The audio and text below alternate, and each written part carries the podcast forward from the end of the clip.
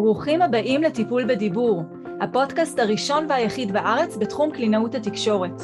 אני נועה ברק, אימא לשישה מתוקים, קלינאית תקשורת התפתחותית מאז 2010, מדריכת הורים, מלווה התפתחותית, ויוצרת משחקים טיפוליים ותוכניות לשיפור הדיבור. הפודקאסט עוסק בתחום השפה והדיבור מנקודת מבטה של קלינאית התקשורת, דמויות להורים ולכל מי שנמצא בתקשורת יומיומית עם ילדים. חפשו אותי באתר שלי noabarak.co.il ועקבו אחריי גם ברשתות החברתיות. האזנה נעימה.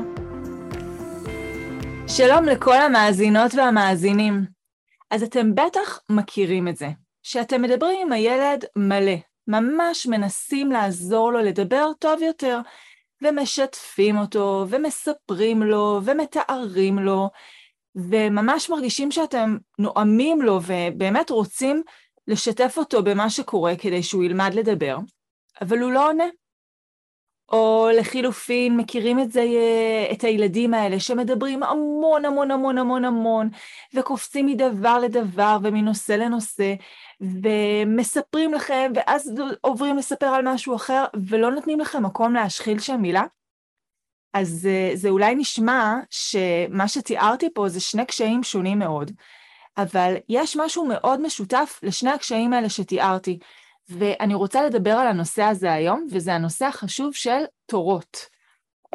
תורות זה בסיס לתקשורת תקינה, ותורות הם מאפשרים לנו שמירה על מעגל תקשורתי נכון, על מעגל תקשורתי תקין. היכולת הזאת של תורות מתבססת כבר בחודשים הראשונים לחייו של התינוק. מה הקשר בין תורות ותקשורת? מה הקשר בין תורות ודיבור? אז כשאני אומרת את המילה תורות, אולי הדבר הראשון שעולה לכם בראש, זה תור שאנחנו מחכים לסופר לקנות כמה מצרכים, או תור לקופת חולים לקחת איזשהו מרשם, או מושגים כמו לעמוד בתור, לא לעקוף את התור. מה העניין הזה בעצם בכלל של תור? מה, מה הקונספט הזה של תור? אז תור זאת למעשה דרך מאוד מאוד טובה לאפשר לכל אדם לקבל משהו שהוא זקוק לו. זה יכול להיות מענה לאיזשהו צורך, שוב, אם אני עומדת בסופר, אז אני צריכה לקנות מצרכים, אני צריכה לשלם עבור המצרכים, זה איזשהו צורך שלי כרגע, זה יכול להיות uh, תור שאני מחכה, שוב, בתור לקופת החולים, כי אני צריכה לקחת מרשם או להיפגש עם הרופא. יש לי איזשהו צורך, ויש לי פה הזדמנות לענות על הצורך הזה. זה בעצם מה שהתור מאפשר לנו.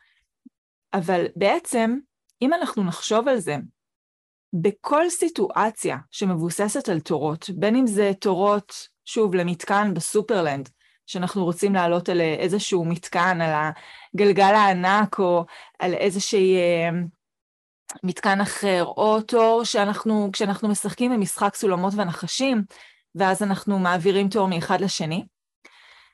כל סיטואציה שמבוססת על תורות, המטרה היא לתת הזדמנות לכולם לקבל מענה לצורך שלהם.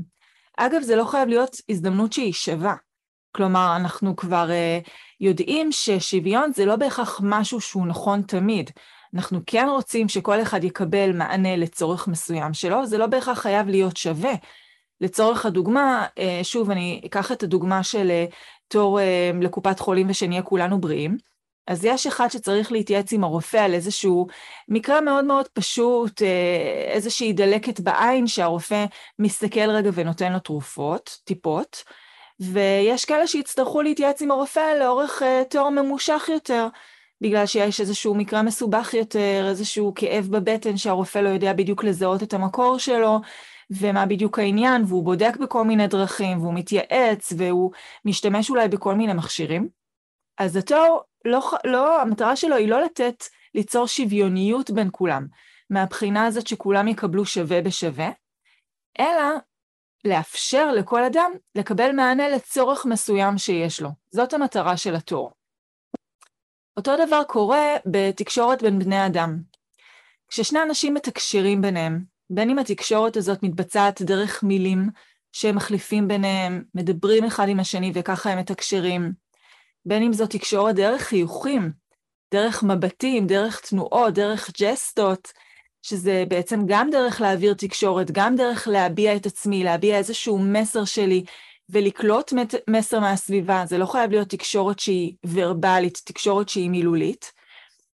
כדי שהתקשורת הזאת תהיה תקינה, כדי שהיא תהיה בריאה וטובה ונכונה, ובאמת מאפשרת לכל אדם, כמו שאמרנו, הזדמנות לקבל מענה לצורך שלו, אנחנו צריכים לתת לכל אחד מהשותפים בתקשורת, כל הזמן, את אותה הזדמנות להביע את עצמו. זה הקונספט של תורות ותקשורת בין בני אדם.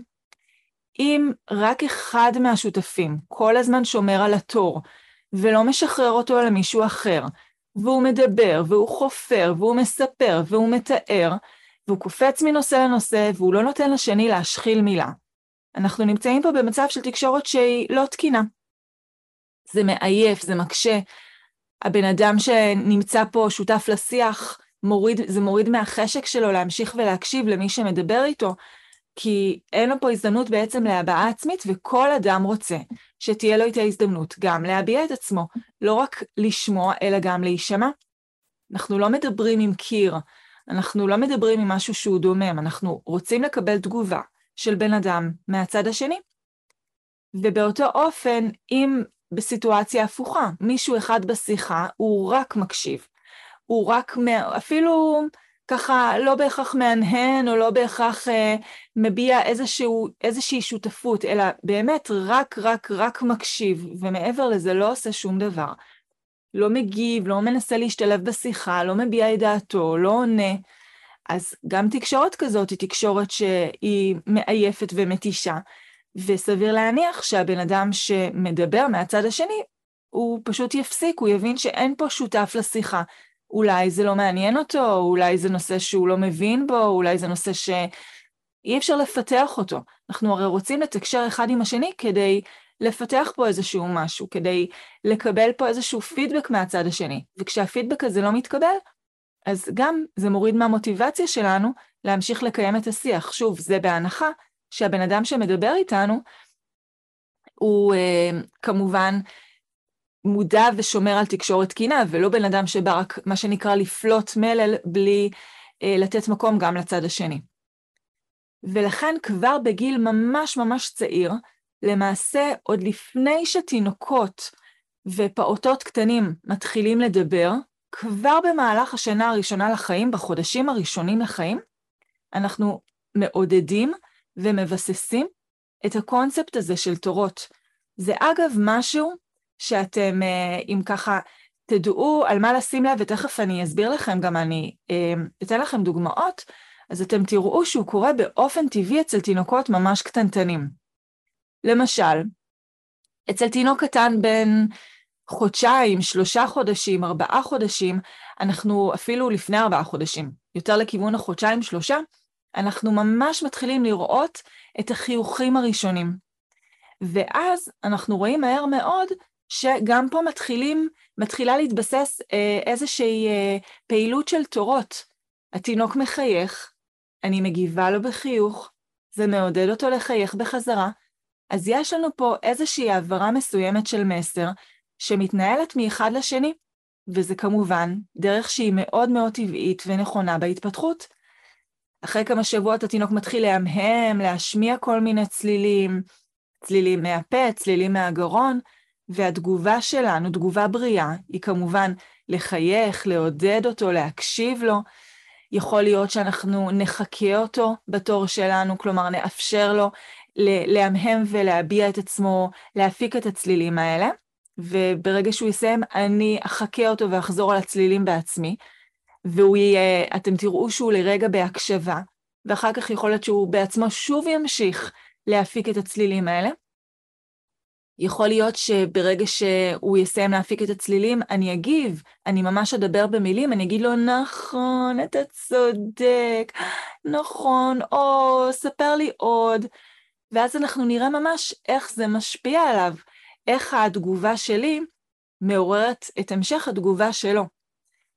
אנחנו נראה שבתקשורת תקינה, בהתפתחות תקינה, זה באמת קורה תוך כדי שמירה על תורות. אם אני לא אגיב לתינוק בכלל, הוא ימלמל, הוא יהמהם, ואני לא אגיב בכלל.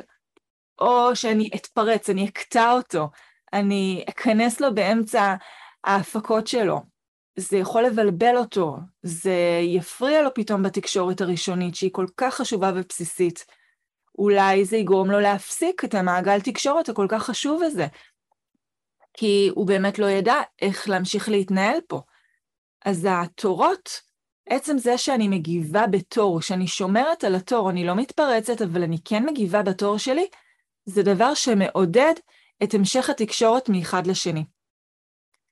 התורות ממשיכים ומשתלבים לא רק בדיבור שלנו או בתקשורת המילולית, אלא למעשה בפעולות שאנחנו עושים. למשל, כשאנחנו משחקים במשחק קוקו, שוב, זה בין המשחקים הממש ממש ראשוניים, אני מסתירה את העיניים שלי, את הפנים שלי עם הידיים, ואז אני מחכה לרגע, ואז אני מורידה את הידיים ואומרת קוקו. הפעולה הזאת שאני עושה, שאני מסתירה ידיים עם הפנים ומחכה, ורק אחר כך ממשיכה, עצם זה שאני רגע ממתינה, ולא מסתירה ידיים ואומרת קוקו, מסתירה עם הידיים ואומרת קוקו, מסתירה עם הידיים ואומרת קוקו, אלא ממתינה. בהמתנה הזאת אני למעשה נותנת לילד את התור שלו. אני נותנת לו פה פתח, הזדמנות להגיב. אני פותחת לו תור, וככה אני מאפשרת לו להשתלב. וככה אני מעודדת את התקשורת, וככה אני גם הופכת את הפעילות הזאת לפעילות שהיא אטרקטיבית מהצד שלו. כי הוא מבין שיש לו פה מקום, שזה לא משהו חד-כיווני מהצד שלי, אלא זה משהו דו-כיווני, שאני מחכה לתגובה שלו, אני מחכה שגם הוא מהצד שלו יגיב. התגובה הזאת שלו יכולה להיות חיוך, יכול להיות שבתור שלו נראה פתאום שהוא מחייך, וזה בעצם התגובה התקשורתית שלו.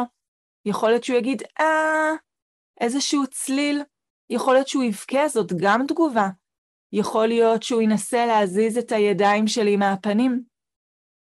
כל תגובה כזאת זה למעשה מימוש של התור שלו. וכדי שהוא יוכל לממש את התור שלו, שזה כל כך חשוב, גם אם הוא עדיין לא מדבר, עוד לפני שהוא ידבר, כדי לאפשר לו להשתמש בשפה באופן תקין ותקשורתי, אני חייבת לעזור לו לבסס את התורות האלה. אם אני, כמו שתיארתי מקודם, אני פשוט אפעל ברצף, אסתיר את, את הפנים עם הידיים ואגיד קוקו, ועוד פעם קוקו, ועוד פעם קוקו, ולא אכניס את ההפסקות האלה, אז לילד לא תהיה הזדמנות להגיב, והילד ילמד שאין לו פה מקום בתוך התקשורת הזאת, והוא לא יוכל לבסס באמת את ההזדמנות ללמוד ממני, לנסות לחקות אותי, לנסות להגיב לי, יכול להיות גם שהוא יתייאש. זה אגב אחד החסרונות שקיימים כשחושפים ילדים למסכים, במיוחד במיוחד מגיל צעיר. כי כשתינוק או ילד קטן צופים בתוכנית טלוויזיה, התוכנית הזאת למעשה משדרת איזשהו שידור ברצף, בקצב שהוא קבוע, שהוא מתוכנן בראש. אין פה איזושהי התייחסות לילד, אין פה אה, איזשהו אה, פלט ואז המתנה לפידבק של הילד ואז המשך של פלט נוסף. ואז זה יכול לדכא את הרצון הטבעי של הילד להשתלב בתוך השיח, בתוך המעגל התקשורתי. כי הוא מבין שאין פה, אין לו פה שום מקום להשתלב בתוך הדבר הזה, בתוך הפעילות הזאת. הוא לא מקבל שום התייחסות מהמסך, וגם במק... אם במקרה הוא משתלב, אם במקרה הוא מתלהב, אם במקרה הוא מביע איזשהו משהו מהצד שלו, המסך כמובן לא יודע להגיב בהתאם למה שהילד הגיב. עכשיו, מי שכבר מכיר אותי ועוקב אחריי יודע שאני לא פנאטית. אני מאוד מאוד משתדלת לא לדבר באמירות חותכות, ולא אה, באמת אה, להגיד כמה דברים זה שחור ולבן, אבל בהחלט זאת הזדמנות להזכיר לכולנו שחשיפה למסך בגילאים קטנטנים, ממש עד גיל שנתיים, לא רק שהיא לא עוזרת, לא רק שהיא לא מפתחת את הילדים, אלא היא ממש יכולה לפגוע בהתפתחות שלהם בהרבה מובנים. אז ברגע שידע, זה, אני באמת מאמינה שידע זה כוח. ברגע שאנחנו יודעים משהו, אנחנו יכולים לפעול בצורה שקולה. אז גם אם עכשיו לרגע אני צריכה לעשות איזה משהו שמחייב אותי רגע להניח את הילד מול מסך, אני לפחות מודעת לכך שזה לא משהו שהוא אידיאלי, אני אדע שאני רוצה לצמצם את הזמן הזה במידת האפשר, לא להפוך את זה לפעילות שהיא קבועה, כי אני מבינה שלא רק שאין פה תועלת, אלא יכול להיכנס פה גם נזק מסוים. אז זה היה ככה הערת אגב לגבי המסכים. אז בואו נחזור לתורות, נניח את המסך בצד, ונחזור לעניין של התורות. כמו שאמרתי, תורות זה משהו שמתבסס באופן טבעי כבר בחודשים הראשונים לחיים. זאת אחת מהמיומנויות הקדם-מיליות, הקדם-מילוליות, שמאפשרות תקשורת תקינה ושיח תקין בהמשך החיים. אז איך אני יכולה לעודד את הילדים לשפר את התורות שלהם בזמן שאני בפעילות משותפת איתם, ואני רוצה לתת לכם פה כמה טיפים בנושא הזה. הכי פשוט לנו להבין איך אנחנו משלבים תורות במשחק. כי באמת הרבה פעמים כשאני מתחילה לדבר עם הורים על תורות, אז הדבר הראשון שעולה להם בראש זה תור שמשחקים אותו במשחק. והכי חשוב לנו, בתו, הכי פשוט לנו וקל לנו בתוך המשחקים, כשאנחנו מדברים על תורות, לחשוב על משחקים שהם משחקי קופסה, שמלכתחילה, רוב משחקי הקופסה נוצרו מלכתחילה להיות משוחקים באופן של תורות, כמו למשל משחק הזיכרון, שמערבבים את התמונות, מניחים אותן על השולחן, וכל אחד בתור שלו צריך להרים שני קלפים ולמצוא קלפים זהים. אז יש לנו פה משחק שהוא בתורות. משחק לוטו, שוב, מערבבים קלפים, מניחים בערימה גבוהה, כל אחד בתור שלו מרים קלף, ומחפש את התמונה המתאימה על הלוח. כל מיני משחקים כמו משחקי רביות אצל גדולים יותר, משחק כמו טאקים, מלחמה, גם uh, משחקי לוח נוספים כמו סולמות ונחשים, דמקה, משחקים שאו כל אחד בתורו uh, מרים קלף, עושה איזושהי פעולה, זורק, מטיל את הקובייה, מתקדם עם השחקן. יש לנו פה משחקים של תורות, שמלכתחילה הכללים שלהם בנויים בשמירה על תורות. אז אלה באמת משחקים שמאוד קל לנו ופשוט לנו להבין איך משלבים בהם את התורות. יש משחקים יותר חופשיים, שבהם אני יכולה להכניס תורות, למרות שמלכתחילה לפי הכללים היבשים שלהם, הכללים המוגדרים, הם לא נוצרו כדי להיות משוחקים בתורות. למשל, משחק קוקו, שציינתי אותו מקודם. זה משחק שאין פה איזושהי הגדרה מסוימת איך לשחק איתו. המטרה פה זה כמובן ליצור הנאה, ליצור הפתעה, ליצור אה, קביעות אובייקט, שזה מושג שהוא מאוד חשוב גם בהתפתחות. אז אפשר באמת אה, לקחת מטפחת, להניח אותה פעם על הפנים שלי ולהגיד קוקו, ואחר כך להניח אותה על הפנים של הילד ולהגיד קוקו. אבל אה, אני לא צריכה רק להניח על הפנים של הילד, ובמיוחד אם הילד בעצמו לא יוזם את התור הזה, לא יוזם את התקשורת הזאת, אם הוא לא אה, מאפשר לי או מעודד או בעצמו לוקח את המטפחת ומניח על עצמו, אז אני יכולה ליצור פה מעגל תקשורת רחב יותר, אני יכולה להניח את המטפחת על הדובי, ואז להגיד קוקו, להניח על הבובה, להניח על אבא, על אחד מהאחים, וככה הילד, אני בעצם מאפשרת לו modeling, מה שנקרא, אני מדגימה לו איך משחקים את המשחק הזה. שזה משחק שאני משחקת לא רק על עצמי, אלא גם על מישהו אחר, ואנחנו עוברים פה מאחד לשני. ואז אנחנו יוצרים מעגל תקשורת שהוא יותר גדול, לא רק ש... בין שניים, לא רק דיאדה בין הורה לילד, אלא מעגל שהוא רחב יותר בין כמה משתתפים. גם במשחק עם כדור, אנחנו יכולים מאוד בקלות להכניס את העניין של התורות. אנחנו יכולים לזרוק את הכדור מאחד לשני, לגלגל אותו על הרצפה מאחד לשני, זאת פעילות שהיא מאוד מאוד טבעית. אני בטוחה שאתם עושים את זה באופן שהוא טבעי, כי ככה אנחנו באמת מבינים שאנחנו משחקים בכדור. אבל אני רוצה שזה משהו שבאמת ייכנס למודעות. למה זה חשוב לנו לשמור על התורות האלה? אגב, יש ילדים שלוקחים כדור ולא מסכימים לחלוק אותו עם מישהו אחר, והם רק משחקים איתו לבד. ופה אנחנו כמובן אף פעם לא רבים איתם, אנחנו לא ניכנס למאבק של כוחות, אנחנו לא ניקח בכוח, אבל אנחנו כן, אולי ניקח כדור אחר ונדגים להם איך המטרה פה של המשחק לצורך הנאה משותפת, הנאה תקשורתית, היא לשחק מאחד לשני, לשמור פה על תורות. ובטח שיש מצבים שאפשר לשחק עם כדור לבד או עם כל משחק אחר לבד, משחק שמאפשר איזושהי חקירה עצמאית, איזשהו פיתוח של עולם הדמיון, כמובן שיש לזה יתרונות מאוד חשובים בפני עצמו, אבל אני מתייחסת עכשיו לעניין של התורות, כיוון שתורות מאפשרים תקשורת. כשאני משחקת לבד, יש לי פה הנאה עצמית, גריעה עצמית שאני יוצרת.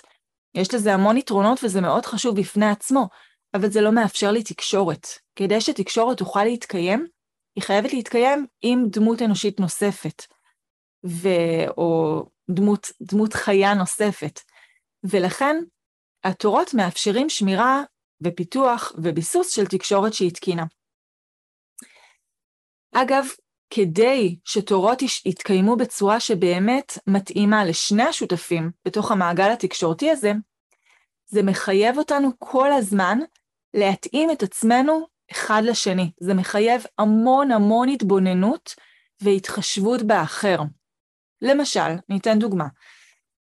אם יש ילד שמאוד מאוד מאוד קשה לו לחכות בסבלנות, יש לו פתיל קצר, יש לו קשב מאוד מאוד קצר, מאוד קשה לו לדחות סיפוקים, וקשה לו לחכות בסבלנות עד שהכדור יהיה אצלו. אז בתור שלי, כשהכדור אצלי זה לא אומר שאני בעצם לא אחזיק את הכדור אצלי בכלל ואאפשר לו רק להיות עם הכדור. אני כן רוצה לפתח אצלו מעגל של תקשורת, אבל מצד שני אני חייבת להיות מודעת ומאוד מתחשבת בו. ולכן בתור שלי, כשהכדור נמצא אצלי, אני לא אמרח את זה, אני לא אתמהמה ואחכה יותר מדי, אלא אני אחזיק את הכדור אצלי כדי כן לאפשר פה את התורות, אבל אני אעביר לו את הכדור מיד, כי אני יודעת שכרגע קשה לו להמתין בסבלנות. וההתחשבות הזאת שלי בו, היא זו שתאפשר לו, אחר כך, בפעם הבאה, אה, להמתין קצת יותר, כי הוא יודע שהכדור יגיע אליו עוד רגע. אז זה יאפשר לו עוד קצת להחזיק את עצמו, עוד קצת להתאפק ולהמתין בסבלנות, וככה אני מעריכה את המעגל של התקשורת, וכמובן את הקשב ואת יכולת ההבנה ואת יכולת האיניביציה שהן חשובות מאוד. אם יש ילד אחר שיש לו יכולת איפוק קצת יותר גדולה, והוא כן יכול להמתין בסבלנות לתורו, אז במקרה הזה, כשהכדור יהיה אצלי, אני לא חייבת מיד למהר להעביר לו את הכדור, כי הוא כן יכול קצת יותר להמתין בסבלנות. אני יכולה להשאיר את הכדור עוד קצת זמן אצלי, אבל לנצל את הזמן הזה. אולי בזמן שהכדור אצלי אני אכניס פה קצת יותר שיח שיעורר את הילד להבחין יותר בכדור ולהיות קשוב אליי ולקלוט כל מיני מילים חדשות ואלמנטים שפתיים.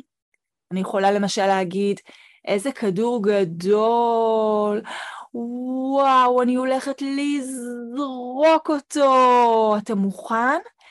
הנה, אני זורקת את הכדור, ורק אז לזרוק אותו אל הילד. אז עצם העובדה שהכדור היה אצלי, והילד מצד אחד היה מסוגל להמתין בסבלנות, הוא לא היה ככה פתיל כל כך קצר שהוא היה מרוכז רק במתי תביא לי את הכדור, ולא הייתה לו סבלנות להקשיב. מצד שני, הכדור היה אצלי, אז העיניים שלו נמשכו אליי, הקשב שלו נמשך אליי, הוא היה מאוד בתוך הסיטואציה, ולכן הוא היה מרוכז ופנוי לשמוע את מה שאני אומרת לו. אז אני ניצלתי את התור שלי כדי לפתח אצלו את ההבנה ואת השפה. ולכן מאוד חשוב שאנחנו כל הזמן נהיה עם העיניים על הילד, במקרה הזה זה ילד שאנחנו איתו במעגל תקשורת, כל אדם אחר לצורך העניין שאני משחקת איתו, להתבונן עליו ולהתאים את עצמי עליו ולהתחשב בו ולהבין עד כמה אני יכולה למשוך את התור שלי, להבין מתי זה נכון שהתור שלי יהיה קצת יותר ארוך, ומתי אני דווקא צריכה לקצר את התור שלי, וזה גם מתקשר למה שדיברנו עליו בהתחלה, שתורות זה לא, לא, לא בהכרח דבר שהוא שוויוני, זה לא שווה בין כולם. יכול להיות שאני משחקת עם כמה ילדים ויש ילד אחד שאליו אני אמסור את הכדור יותר מהר, וילד אחר שיש לו יותר יכולת הבנה ואיפוק, סליחה, לא הבנה, אלא איפוק וסבלנות, וכשהכדור, במקרה שהתורות יהיו בינינו, בתור שלו, הוא יוכל קצת יותר להמתין. וזה לא שהוא מפסיד פה, להפך, הוא מרוויח. הוא מרוויח פה הזדמנות ללמידה, כי זה לא שאני סתם מחזיקה את, התור, את הכדור אצלי ולא עושה כלום.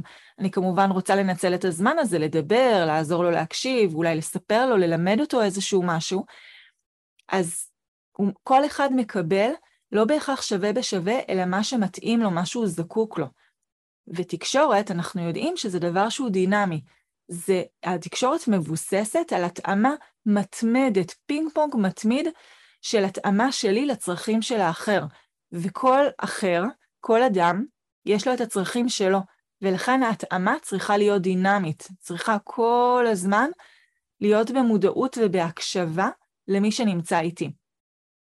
גם במשחק של בועות סבון אפשר לשמור או להכניס אלמנט של תורות, אפשר שכל אחד בתורו ינשוף על בועות הסבון בתורות, ואם מדובר בילד צעיר או בילד שקצת קשה לו לנשוף, אז אפשר אפילו שכל אחד בתורו רק יטבול את המקלון בתוך הבקבוק, ויוציא את המקלון החוצה, וימסור אותו לאותו אדם, אותו מבוגר, שתמיד המבוגר הוא זה שינשוף.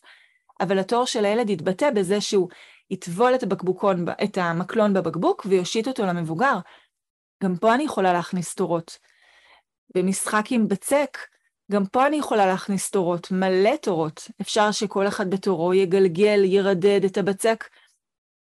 אפשר שכל אחד בתורו יבחר צורה, אפילו לא ישתמש בה, אלא רק יבחר איזה צורה אנחנו נשתמש בה עכשיו. אפשר שכל אחד בתורו יקרוץ עם הצורה על הבצק. כל אחד בתורו ייקח חתיכה מהבצק. אז ברגע שאנחנו מבינים למה תורות זה חשוב ומה הרעיון פה בתורות, אנחנו יכולים להכניס המון המון גמישות ויצירתיות, ולמעשה להפוך כל פעילות שהיא מהנה עבור כל השותפים לתקשורת, כל השותפים לפעילות. בכל פעילות אני יכולה לשמור ולהכניס את האלמנט של התורות. גם במשחק עם פאזל, אני יכולה להוציא חלקים מהקופסה בתורות, כל אחד בתורו מוציא חלק מהקופסה, ואז גם אם תמיד אותו אדם מבוגר הוא זה שמחבר את החלק למקום המתאים, כי אולי כרגע הילד לא במצב קוגניטיבי או מוטורי שהוא מסוגל להתאים את החלק בעצמו, עצם ההוצאה מהקופסה מאפשרת לי פה שמירה על תורות. ואני רוצה לפתוח לכם את הראש ולספר לכם שתורות לא חייבים להיות רק בזמן של משחק. זאת אולי האינטואיציה הראשונית שלנו, אבל למעשה תורות יכולים להיכנס בכל פעילות משותפת עם אדם אחר, ועוד רגע אני גם הולכת לפרט לכם איך אפשר לעשות את זה. ולפני כן אני רוצה לתת לכם פה כלי מאוד מאוד חשוב, שיאפשר לכם לשמור על תורות בצורה מעולה עם ילדים שקצת יותר קשה להם לשמור על תור. למשל, במשחק עם uh, קוביות. אנחנו רוצים לבנות מגדל, ואני בראש שלי רוצה שכל אחד בתורו ייקח קובייה, ויניח אותה על המגדל. אבל מה עשיתי? לקחתי את כל הקוביות שהיו בקופסה ושפכתי אותן על השולחן, או על הרצפה, והציפייה שלי זה שהילד ייקח רק קובייה אחת, יניח על המגדל וימתין לתור, יאפשר לי את התור שלי, שאני אקח קובייה, יניח על המגדל, ואז שוב הוא ייקח קובייה. אבל הרבה פעמים, והרבה ילדים, ובאופן טבעי, רוצים לבד, רוצים עוד ועוד, ואז אני יכולה למצוא את עצמי פתאום רבה איתם או מתווכחת איתם על לקחת את הקוביות, ושוב, זו סיטואציה שאני לא רוצה להיות בה. פעילות משותפת צריכה להיות מהנה, צריכה להיות חיובית, זה לא צריך להתבסס על מאבקי כוחות ועל ככה כל הזמן שמירה שלי על הטריטוריה, זה לא הרעיון. מה שאני יכולה לעשות במקרה כזה, או בכל מקרה של פעילות משותפת, שיש בה כמה חלקים ואני רוצה לאפשר פה תורות מאחד לשני, אני יכולה לקחת את כל החלקים, במקרה הזה את כל הקוביות, ולשפוך אותן לתוך קופסה. קופסת נעליים, קופסת פלסטיק, קופסת מתכת, אם uh, אני רוצה להכניס פה גם איזשהו רשרוש ורעש מעניין, להסב את תשומת הלב של הילד ואת הקשב שלו. אבל עצם זה שכל החלקים כרגע אסופים בתוך קופסה, מאפשר לי לשלוט על הסיטואציה ולנהל את המקום הזה של התורות, ולעזור לתווך לילד שמירה על תורות. כי שוב, המטרה שלי זה לא להקשות עליו, אלא להפך, לתווך לו ולאפשר לו תקשורת שהיא תקינה. ואז אני יכולה לקחת את הקופסה הזאת ולהוציא ממנה קובייה אחת. כלומר, לקרב את כל הקופסה אליי, קצת קשה, בואו תהיו רגע איתי, תנסו לדמיין, אני לא יכולה להדגים לכם כי אנחנו לא פה אה, ויזואליים אלא רק אה, אודיטורים שמיעתיים. אז אני לוקחת את כל הקופסה, מצמידה אותה אליי, מוציאה קובייה, זה היה התור שלי. עכשיו אני מושיטה את כל הקופסה אל הילד, ונותנת לו הזדמנות להשתמש ולממש את התור שלו, ואז הוא יכול לקחת קובייה אחת, להוציא אותה מהקופסה. ושוב, כיוון שכל החלקים בשליטה שלי הם בידיים שלי בתוך הקופסה, אני מחזירה אליי את הקופסה ולוקחת קובייה. אני מזכירה לכם פה גם את עניין ההתאמה שדיברתי עליו מקודם, אם זה ילד שקשה לו להמתין בסבלנות, אז אני אאפשר לו את הפינג פונג הזה של התורות קצת יותר מהר. אם זה ילד שיכול להמתין יותר, לאורך יותר זמן בסבלנות, אני יכולה למשוך קצת יותר את התורות כדי לעזור לו להבין את הקונספט, שיש פה משהו מרוכז שעובר מאחד לשני, ובכל פעם כל אחד לוקח רק חלק אחד. ואז אני אפשרתי לילד להיות אסוף, להיות איתי, אני טיווחתי לו, אני הקלתי עליו את הסיטואציה, אני לא ציפיתי ממנו, סליחה, שהוא זה שידע ויצליח אה, לקחת רק חלק אחד ולא יותר ולהמתין עד שהתור שלו יגיע שוב, אלא אני למעשה ממש מעבירה לו פיזית את התור אליו ומחזירה פיזית את התור אליי. וככה אני מאפשרת לו, מתווכת לו, ומאפשרת לו את היכולת לשמור על התור שלו בתוך הסיטואציה. אז זה היה, אלה היה באמת אה, דוגמאות על תור במהלך פעילות משחקית, אבל אני רוצה לפתוח לכם את הראש לשימוש בתורות בפעילות שהיא לא בהכרח משחקית, למשל במטבח. אם אני מבשלת משהו, ויש כמה מצרכים ש... סליחה, צריכים להוציא אותם מהמקרר, אני יכולה שכל אחד בתורו ייגש למקרר ויפתח את המקרר. אפילו לא חייב להוציא ממש איזשהו חפץ, איזשהו מרכיב פיזית, לא צריך ממש להוציא מרכיב, אלא רק לפתוח את המקרר. רק עצם פתיחת המקרר מממשת את התור שלי. אני יכולה לממש שם תורות בלמזוג את המרכיבים של העוגה לתוך קערה. אני יכולה לפעול בתורות כשאנחנו מערבבים את מה שיש בקערה, אנחנו גם פה יכולים לפעול בתורות. ואם אנחנו במקלחת, בזמן של מקלחת, או אמבטיה, אז אפשר לממש פה את התורות בכך שכל אחד בתורו פותח את הברז כדי לשטוף יד, נגיד, ואז סוגר, ואז מישהו אחר פותח את הברז, שוטפים את הבטן וסוגרים, ומישהו נוסף, פותחים את הברז, מסבנים את הגוף, אה, מסבנים את הרגל, כלומר, יש לנו פה תורות בפתיחת הברז של המים, שטיפה של חלק מסוים בגוף וסוגרים. בגלל שאנחנו לא שוטפים באותו תור את כל הגוף, זה מכניס לי פה את ההפסקות, את העצירות בין תור לתור, ומאפשר להעביר את התור מאחד לשני. אנחנו יכולים לצחצח שיניים בתורות. מישהו אחד אה, מצחצח את השיניים שלמעלה, ומעבירים את התור לשני שהוא מצחצח את השיניים שלמטה, או מישהו מצחצח את השיניים הקדמיות ומעבירים למישהו שמצחצח את השיניים האחוריות. אז אנחנו, ברגע שוב שאנחנו מבינים, תורות זה להעביר מאחד לשני, תורות זה בסיס שהוא חשוב לתקשורת, תורות זה משהו שאפשר להכניס אותו בכל פעילות, אתם תראו שזה יכול להשתלב לכם בצורה כל כך טבעית, אתם יכולים להשתמש בתורות ממש בכל פעילות יומיומית משותפת עם הילד, ולא רק שזה ישפיע על התקשורת שלכם באופן כללי, והתקשורת תשתפר, זה גם יוריד המון המון מריבות ומאבקי כוחות. כי הרבה פעמים ויכוחים ומאבקי כוחות עם הילדים יושבים על דברים שהם רוצים אחרת ממה שצריך לעשות עכשיו, כמו למשל ילד שרב איתנו כי הוא לא רוצה להתקלח.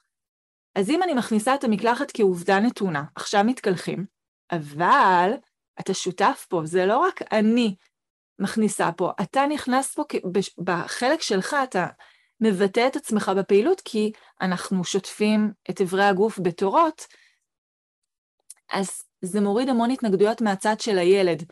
אם ילד, יש ילד שלא רוצה לגרוב גרביים, ואני אומרת, גרביים זאת עובדה נתונה, אנחנו נגרוב אותם, אבל אנחנו נעשה את זה בתורות. פעם אתה גורב, ופעם אני אגרוב לך. ברגע שהילד, אני מאפשרת לו להשתלב איתי בתוך הפעילות, אני מורידה התנגדויות, אני מורידה מר, מריבות, אני הופכת את כל הסיטואציה למעצימה ומקדמת.